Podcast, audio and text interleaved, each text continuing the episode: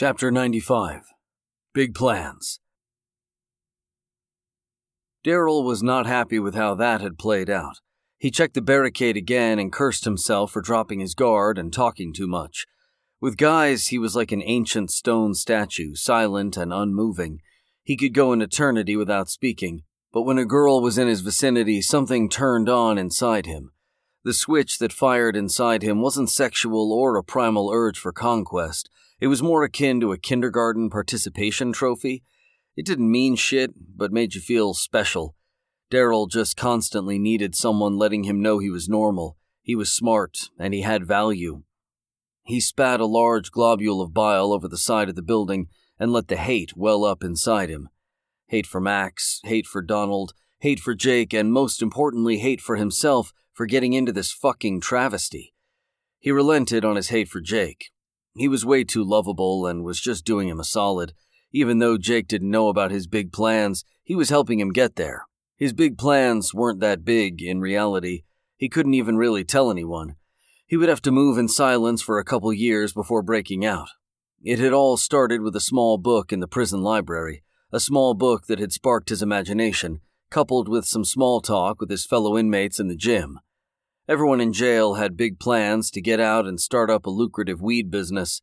The ideas ranged from the best weed cookies you've ever tasted to the best weed delivery service in town, and Daryl listened intently at their ridiculous notions on how to succeed in business. When he saw the book, all their stupid plans came into focus. They were misguided. Their thoughts were small and had no endgame, other than a meager living or ending up back in prison. He had been in the library minding his own business, which was his favorite thing to do besides jerking off to faceless girls. The book was small and looked like it was designed for kids, not hardened criminals, but it sent Daryl down a rabbit hole. A rabbit hole where he would not be an outlet for weed, which was now legal in the state of California. He would be the source. The book was entitled Bernie S. Lomax's Guide to Horticulture. It didn't tell him how to grow weed, but it gave him the idea to do it. Now, thinking about his plans to leave LA and start up a farm that was centered purely around growing weed made Daryl the angriest he had ever felt. It was supposed to be his happy thought, but now in the chaos it was a pipe dream. The city was on fire. There were literally dead people running around, and all his plans were up in the air. The rampage he had gone on earlier that day was fueled by his need to end this madness, to get everything back in order so he could just have a shot at living the life he deserved. He momentarily thought about jumping over the edge of the building and putting all his failures to rest when an unusual beep came from his pocket.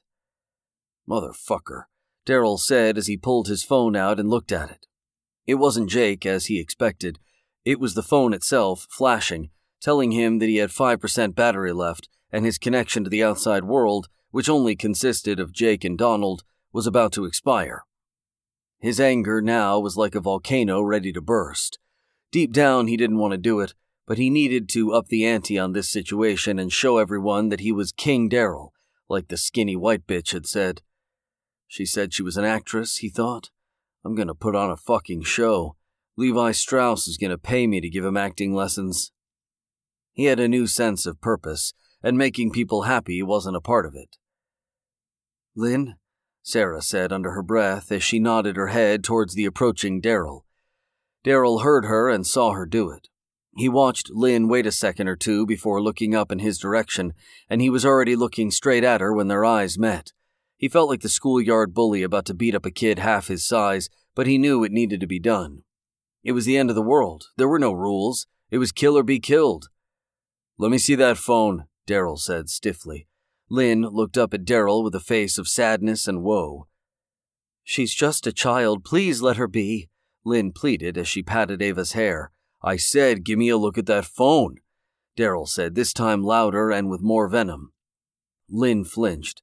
Daryl was standing over her and Ava, casting a shadow over both of them. Leave her alone, Sarah started. Didn't you just tell me you were going to be rational? Don't. Daryl interrupted, waving his hand to visually cut her off. Just don't. Come on, darling, Lynn said soothingly as she looked between Daryl's silhouette and Ava. Let the man play your game. Ava started humming to herself, ignoring Lynn and the man demanding the phone from her. Daryl studied her face before he grew impatient and reached into the tent and ripped the phone from Ava's hands. Ava froze, her tiny hands still in the position they were in while she gripped the phone. Daryl thanked God for his dark complexion because his cheeks were on fire. He was so embarrassed. Lynn slapped at his tree trunk like arm, but it was like a faint touch. He knew he probably could have just asked for it again, but like the car, that would have left him open to them saying no. And that would have been even more emasculating.